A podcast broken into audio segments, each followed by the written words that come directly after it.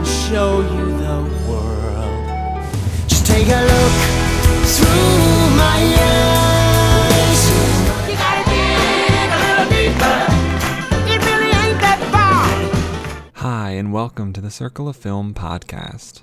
I'm Ryan, and join me as we step into Manchester by the Sea in today's review episode. And man, uh, it's been a few days since I saw it, and generally, the most telling sign about how good a movie is and how uh, impactful and important that a movie is is whether or not it lingers and sticks with you. And I saw this film uh, six days ago now when I'm recording this. And it has definitely not left my mind. You know, it's not completely gone. It's not you know, like so many other movies I've seen this year. It's it's still lingering there. But it fell off out of the forefront pretty pretty quickly. Which surprised me because when I watched it, you know, I had a very emotional and and uh, tearful reaction to much of it. Uh, you know, I can attest Casey Affleck gives the performance of his career and you know just giving a quick once over of some of the films that I, other films I've seen this year is definitely what I would give uh, best male actor in a lead role to. I think he does an incredible job. He has chemistry with everybody on screen, uh, even if that chemistry is negative chemistry, but intentionally negative chemistry for for the film's sake. He definitely does a great job of just conveying real raw emotion, but coming from a character that's very closed off, very mm, shut out from from the world, and uh, on top of that, the way the story is told, I found it to be brilliant and and really high quality filmmaking. It's it's given to you in in pieces. You don't have you you're not playing with a full deck from the beginning.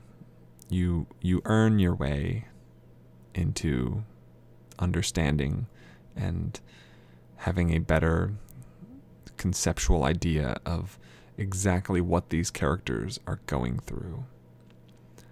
And I, I find that I found it to be very, very moving.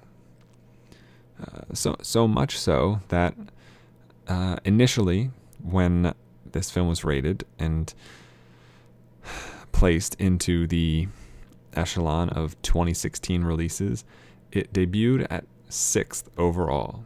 So I gave it a 93, which puts it on par with Don't Think Twice. Uh, but Don't Think Twice uh, edged it out by a couple of tomato meter points. Uh, since then, however, it has actually fallen to seventh because the movie I'm going to be reviewing next uh, beat it out and, and, and, appears higher up on the list. And so it is actually slid down a spot. It, it's still my top 10. I think, you know, there's a very, very good chance it's it's still there at the end of the year. Um, you know, there's you know, Zootopia and 10 Cloverfield Lane, which I saw nine months ago back in March, are still in the top 10 now, uh, sitting at third and ninth, respectively. And then you've got Sing Street uh, at the bottom in 10th place, uh, which I saw in July. And then everything else has been September or later. Um, so you know, Manchester by the Sea has made made a big impact on me. Uh, you know, the general plot and I don't think this is too spoilery to to go into. But the general plot is that Casey Affleck's character is uh, told that his his brother has passed away, so he he goes back home to to Boston and or is it Boston? Uh, it's like a subset of Boston. Shoot, I'm not gonna be able to find that very easily, am I? Um, I mean, I guess it's in Manchester. Technically, it's probably close to Boston. Eh, Regardless, so he goes back to to where he grew up, and uh, just has to, you know, you get the sense that he's the last. He's kind of the head of the family at this point, and so it's up to him to settle accounts and arrange for the services and take care of what needs to be taken care of. And he gets ba- gets there, and you see uh, his his brother's son, played by played wonderfully by by Lucas Hedges.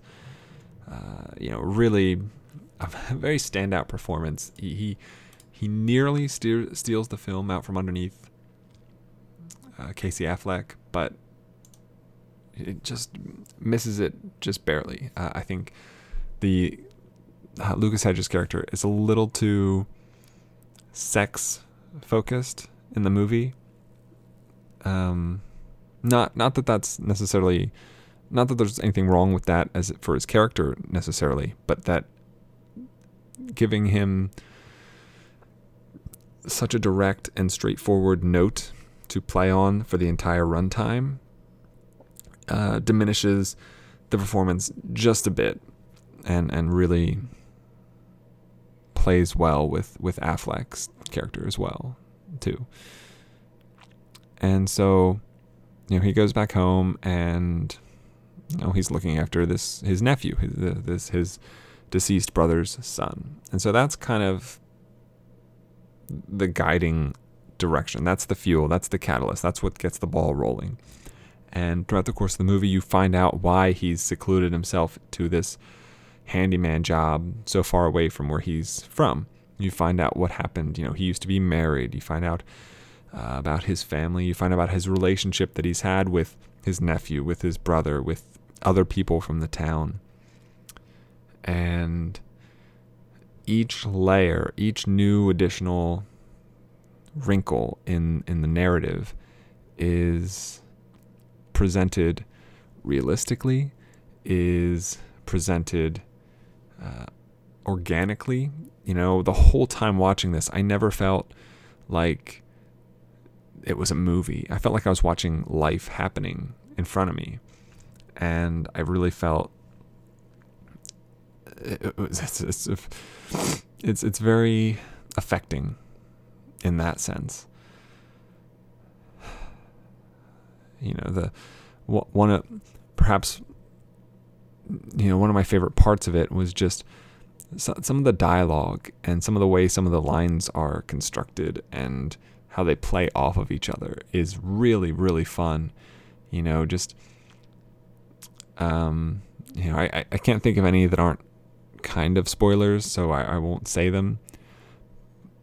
But I, I do feel as though there's quite a good, quite quite an extensive catalog of, of solid quotes that, that you could pull out of this movie and just apply to everyday life, really. And uh, so, you know, um, Kenneth Lonergan wrote the script and directed the film. He is not a not a super prolific director by any stretch, stretch uh, but he's made two films besides Manchester by the Sea since 2000. Uh, back in 2000, he had You Can Count on Me, which I love. I think it's great. And uh, one of one of the few and, and very few pre Avengers Mark Ruffalo performances that I actually appreciate and enjoy. Uh, because outside of the Avengers, I'm really not a big Mark Ruffalo fan. Uh, but this one really really, really stuck with me.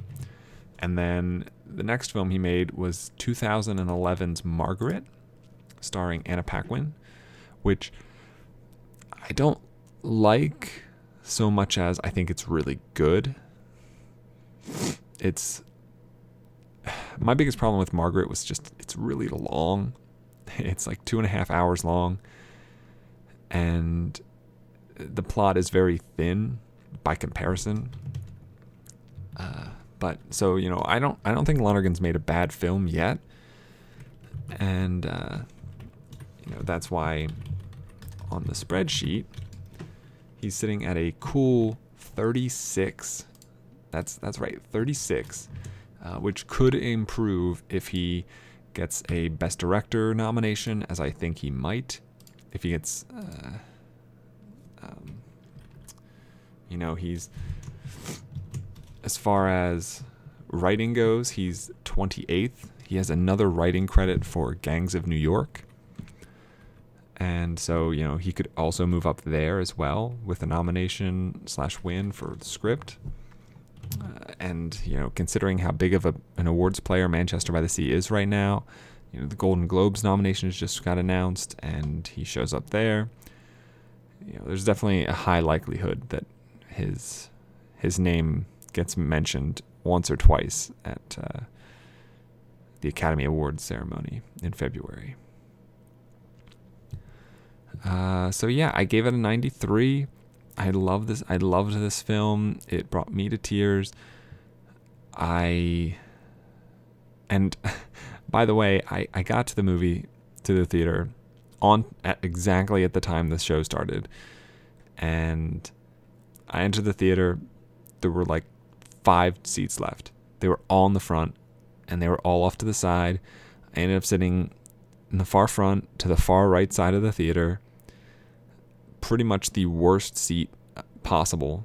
You know, I probably would have, I, I, you know, it would have been better to like stand in the back, honestly. But, uh, you know, I didn't hurt, you know, I never really sat in a seat like that before. And my neck was fine. It wasn't as awful as I expected it to be. But even in that awful position, you know, this isn't the kind of movie where that's incredibly relevant. You know, it's not a big action, bombastic movie. It's a very small, contained story. And so it's a I mean it's a movie, you're there to watch it, but the the the rest of it is is much more impactful than it would have been in a, a, different type of movie. Like if this was Doctor Strange, this probably would have affected my experience significantly. But because it's Manchester by the Sea, I don't think it hurt it too much. And even still, you know, there is one scene, and I'll mention it in spoilers, where I was watching the movie it's it's a flashback, and oh, it just it killed me. It slayed me. Um, it was probably the most affected I've been watching a movie since Inside Out, and Inside Out hurt, it hit me from pretty much 90% of the movie. I was choked up or crying during that movie, and Manchester Sea is is hits you in certain moments. There's so much uh, levity in this movie, which is shocking. It's it's very very funny, and it helps to kind of laugh away the incredibly emotional parts of it, and it's a it's a tough one. It really is, you know, anyone who's dealt with loss, you know, I have, you know, it's, it's, it speaks to you on that level, definitely. But it's, um, it's, it's still, it's very conscientious of what it's doing, of what it's saying. And, uh, that's, that's all I can say. That's, that's about all I can say for, as far as spoiler free reviewing this movie goes. I, I highly recommend going to see it. I, it is one of the best movies from this year, and you know Casey Affleck's performance is incredible. Just it's it's fantastic, and the whole cast is really great. You know I haven't touched on a lot of the other cast because I don't want to uh, move into any spoiler type of things, but Casey Affleck, Lucas Hedges, they're great. They're great. They're great. They're great. So that's Manchester by the Sea. And now let's move into spoilers. Any path, so many worth exploring.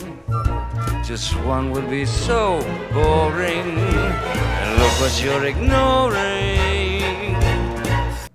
So the scene that I mentioned that hurt me is probably if you've seen the movie, which presumably you have if you're still listening, was you know the the the burned house, the house burning down. Affleck leaves the house, goes to the like convenience store. On his way back, house is in flames. Fire trucks, police. Uh, Michelle Williams, who plays his ex-wife slash wife, depending on the timeline, uh, is screaming, trying to get back into the house. No one's gonna let her. That it's engulfed in flames, and all three of his kids died in the house. And uh, that's already a, a hugely painful scene. You know, Affleck's face watching the fire, um, you know, is is painful. But the really affecting scene is right after that. You he sits he he's, in a precinct. The cops are asking him what happened, and he, you know, he goes through the story. You know, he he put a couple logs on the fire. He stokes the fire. He wanted to warm the house up, and he he he left. You know, he was drunk, so he didn't drive. He walked to the convenience store. It took him, I think he says, 20 minutes each way. And he's, you know, he said, he says that you know, as he was le- you know halfway there, he wondered if he'd put the screen in front of the fireplace, but he didn't go back to check. And uh, man, he gives this monologue and you know i had tears rolling down my face i you know i wept for him uh, this is this is that this is just the kind of movie it, it's you part part of why it doesn't have like a 100 or 99 or 98 or anything higher than a 93 there's two reasons and the first is it does tug at your heartstrings pretty directly. You know, for all the levity, for all the breaks in hard hitting emotional content, when those moments do happen, it, it there's it's hard to have those kinds of emotions and those scenes without it feeling like you're being played for a sap in a way. And you know, the film uh, I think the ter- the term that a lot of people use for that is manipulative, and I don't think that the film is manipulative, but I think that it's being it's it's presenting itself in the most conveniently sad angle. Um which you know in a lot of movies it's manip- a lot of movies are manipulative because they set you up for sadness. And i don't this movie doesn't do that. It just has sadness in its story except when those moments come they're highlighted. If that if that makes any sense uh, at all. And uh, this this scene oh you know, he's in the precinct. He feels absolutely awful. You know, he goes through his story. He's got his dad and his brother waiting for him. And they please tell him, you can go. they let him go. You know, he made a mistake, and that happens. But you know, whether or not it's his fault, he's not like guilty of anything. He's not under arrest. And you know, he's a little shocked by that. You know, he it, you get you definitely get the sense that he thinks he's to blame and that he wants some sort of punishment, some sort of reaction to it. And so, but he he leaves the room, and you know his his family like gives him a hug, and they all start to leave, and this cop passes by in front of him, and in an instant, Affleck has grabs the guy's gun, has it to his head. He's trying to shoot himself, and he, he just, oh man, it's tough because you when when something awful happens and you feel responsible for it, but you know you didn't mean to do what happened, and everyone knows you didn't mean to do what happened. It becomes really difficult to to live with that knowledge because you blame yourself. You can't help but feel so responsible and you want you just want someone to blame you for it. You want someone else to f- feel like it was your fault. And you want the punishment, you want the penance to pay. And when no one recognizes that and gives you that satisfaction, oftentimes you take it out on yourself. You know, I'm guilty of that. And in the movie, you know, no one's telling him, or we we don't see anyone, you know, blaming him for the fire. You know, you know, it was just an accident.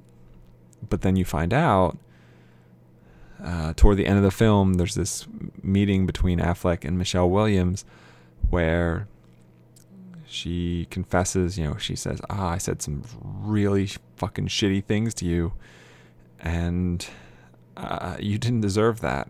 And, you know, something to that effect, which is powerful and fills in some of the gaps, you know, like he wanted to blame himself and she did blame him clearly. That's what she meant. You know she definitely blamed him. That's why they broke up. That's why they're not married anymore. And you know i'm sure every time she looked at him she saw her their daughters. She saw them and saw him and and what he'd done and that's how she viewed it. And it's interesting because he got that. You know, that's what he wanted, right? You know, he wanted to shoot himself because he thought he needed to pay some sort of penance. He expected to be arrested. He expected all these things. And then he finally sees her and she dumps it all on him. And then it's too much. It's overwhelming. He can't handle it. And so he leaves there's this town. And now that he's back, you get all these little moments from other people like, oh, I don't you know, like I don't want to ever see him in here again. One of the people working at the dock says, uh, you know, and you, know, you hear Lucas Hedges is is uh, is on a hockey team. You hear some of the other kids like talking about him. Casey Affleck, uh, talking about Casey Affleck. I mean, and like whispering about what happened to him, and you know, this is all before you even know as a viewer what happened, and it's it's crazy. Like, what could he have possibly done that was so bad? And then you see it, and he didn't mean to do anything. It is completely by chance. You know, yeah, he was put into these pretty shitty circumstances, which were results of his decisions. He chose to drink. He chose to go to the liquor or the convenience store. He didn't go back to check for the screen. He didn't put the screen up in the first place, yet, et cetera, et cetera, et cetera. But, you know, these are all just mistakes. We've all made mistakes. We've all wondered if we still have left the stove on, if we left this on or that on or this on or that on. And you can only, you know, I'm sure nobody goes back and checks every single time if you check at all. You know, I you know, I've left my phone charger at work for the last 3 nights that I've worked. And I keep telling myself, you got to bring your phone charger home, and I don't. And I forget. And while that is in no way comparable to what happens in the movie, you know, it's just like an example of like, yeah, I I, I go to work. I'm like, hey, I have my charger here. I gotta remember to bring it home. And then I leave work and I don't have it with me. So, you know, it could be something as innocuous as that that ultimately leads to something, you know, like what if somebody trips over it and et cetera, et cetera, et cetera. Rube Goldberg your way into a scenario where it causes someone pain or death, you know?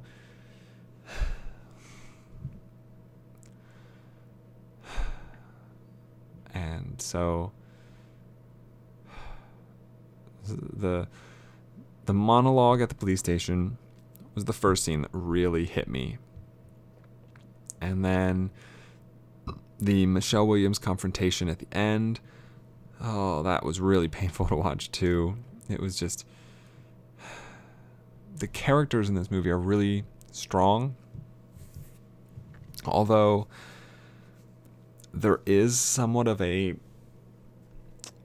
anti-female bend. Um, you know, as great as I think Michelle Williams is, I don't think. I think a lot of that, that more and more of that is is from her and her performance than it is from the writing for her character. And it's been way too long for me to remember how any of the characters in Margaret or You Can Count on Me were written. Uh, so I don't know if this is a pattern of Lonergan's, but there's definitely a sense that just the way some of the lines are written, the way some of the characters act, indicate that women don't have as much of an importance in this film as men do. Uh, like I mentioned before, you know, Lucas Hedges' character has like two girlfriends in the movie, spends a vast majority of the movie trying to have sex. There are hints and clues that uh, Michelle Williams is also to blame for the fire that, you know, I've kind of glossed over because I try to ignore them and and because makes the movie seem better in in hindsight. Uh, but that but that's the second of the two reasons that uh, this movie kind of drops a couple of points for me is that you know it does kind of give it makes women out to be the bad guy more often than not which I don't it didn't need to. Like that doesn't aid the story. It's it's very irrelevant. Um, you know, particularly when you're looking at a character like like Gretchen Mol's character who plays uh, Lucas Hedges' mom and is one of the people considered uh, to be his guardian now that his father has passed. You know, he his father and Gretchen Mol's character have, have split up. She's found a new boyfriend played by, of all people, Matthew Broderick, which was kind of crazy to see him just pop up out of nowhere. And, you know, she's very one dimensional. You know, she, they don't, the, the script doesn't give her a lot to work with. And she's not as good of an actress as Michelle Williams is to really enhance the role in any meaningful way, unfortunately. So that's my other gripe besides the very uh, sexually focused, and I guess that kind of ties into the sexually focused Lucas Hedges character, but that's kind of where I'm at and what kind of helped me pinpoint the rating to where it ended up. Um,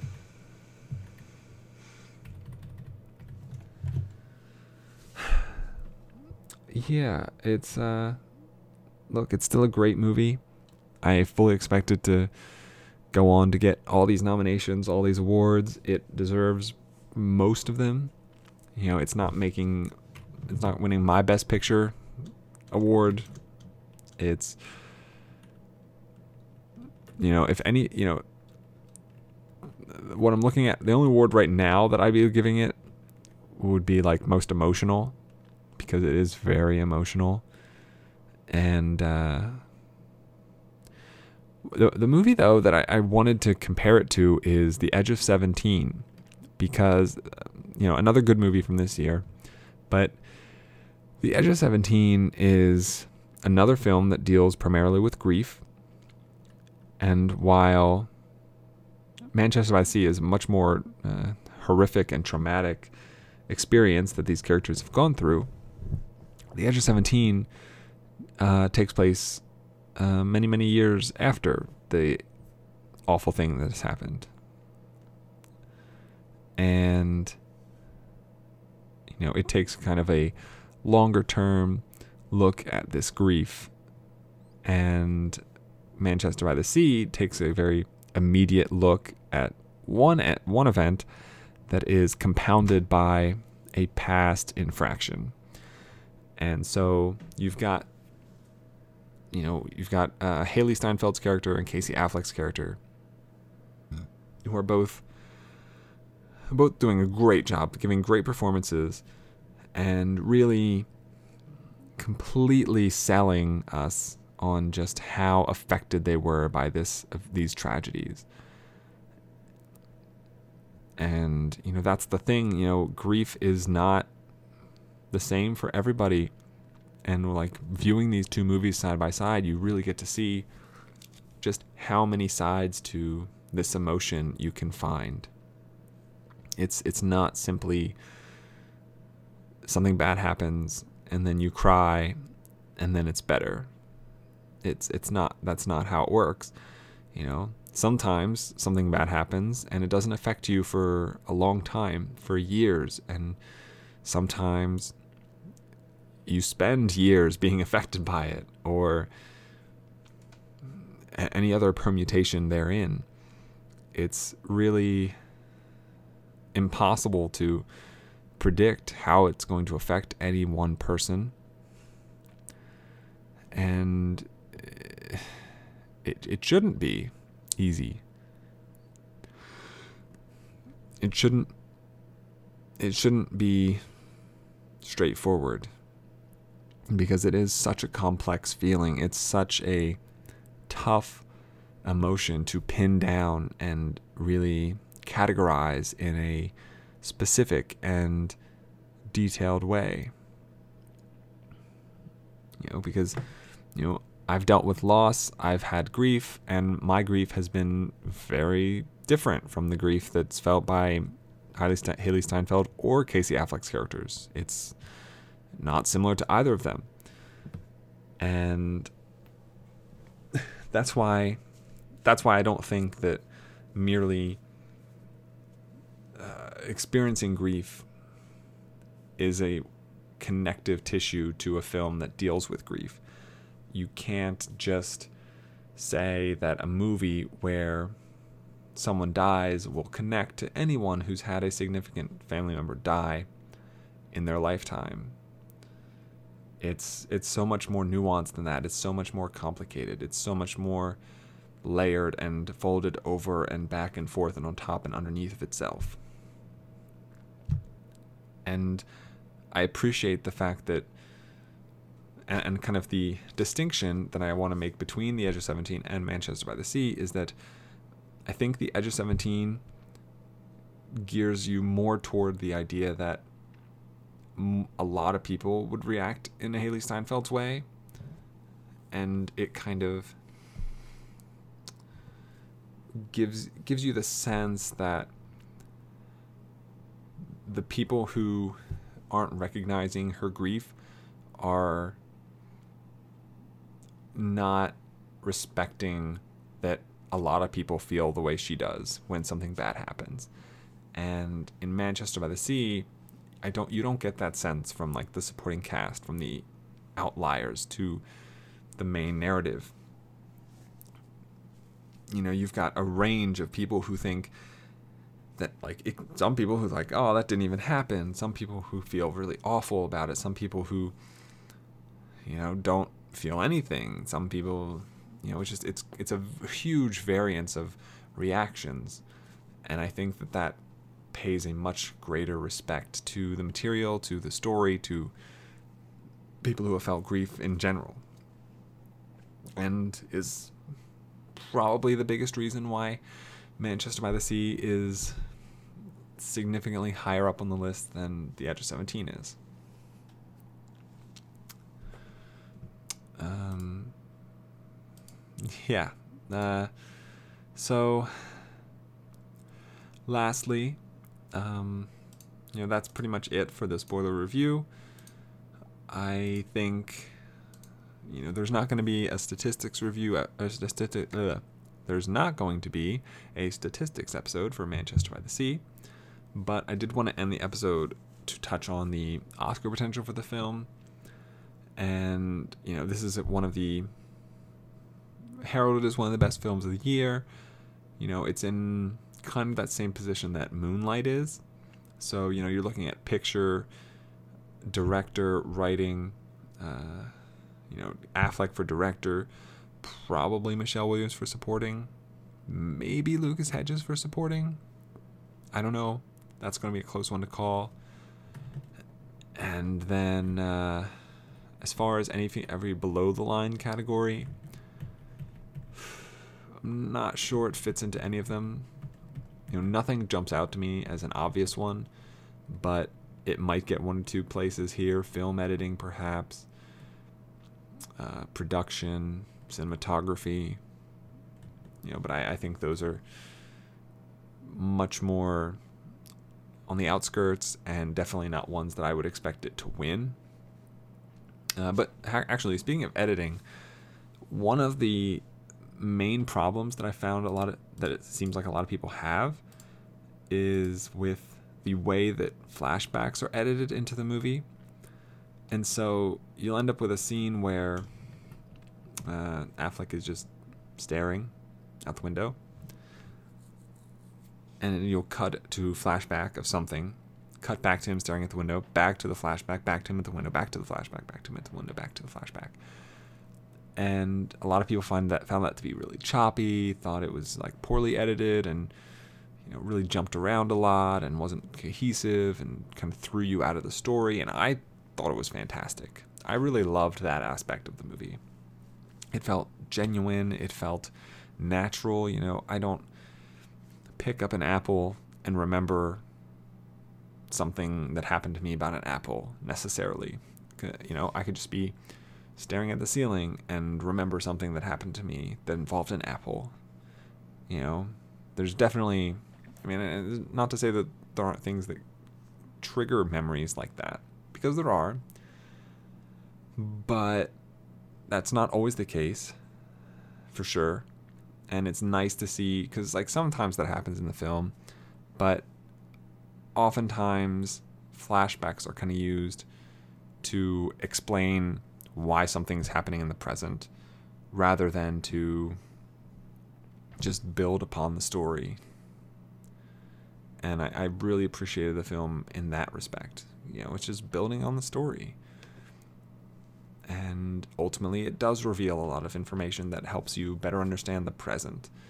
And that's entirely significant. So, yeah. So, that's where I'm going to leave you guys uh, for Manchester by the Sea. Um, like I said, uh, tomorrow I'll be doing another film review for a film that has just taken over the top spot on my yearly rankings. Uh, so, really, really excited to get into that movie. And uh, until then, you can find me online at circlefilm.com, Email me at circleoffilm at gmail.com. And if you are so inclined and are one of those people that likes to review or like podcasts in any capacity, you can do so at iTunes or Stitcher or Google Play or probably whatever you're listening to this on. And uh, yeah, I think I think that's gonna do it. So thank you again. And as always, have a week. So long, farewell, I'll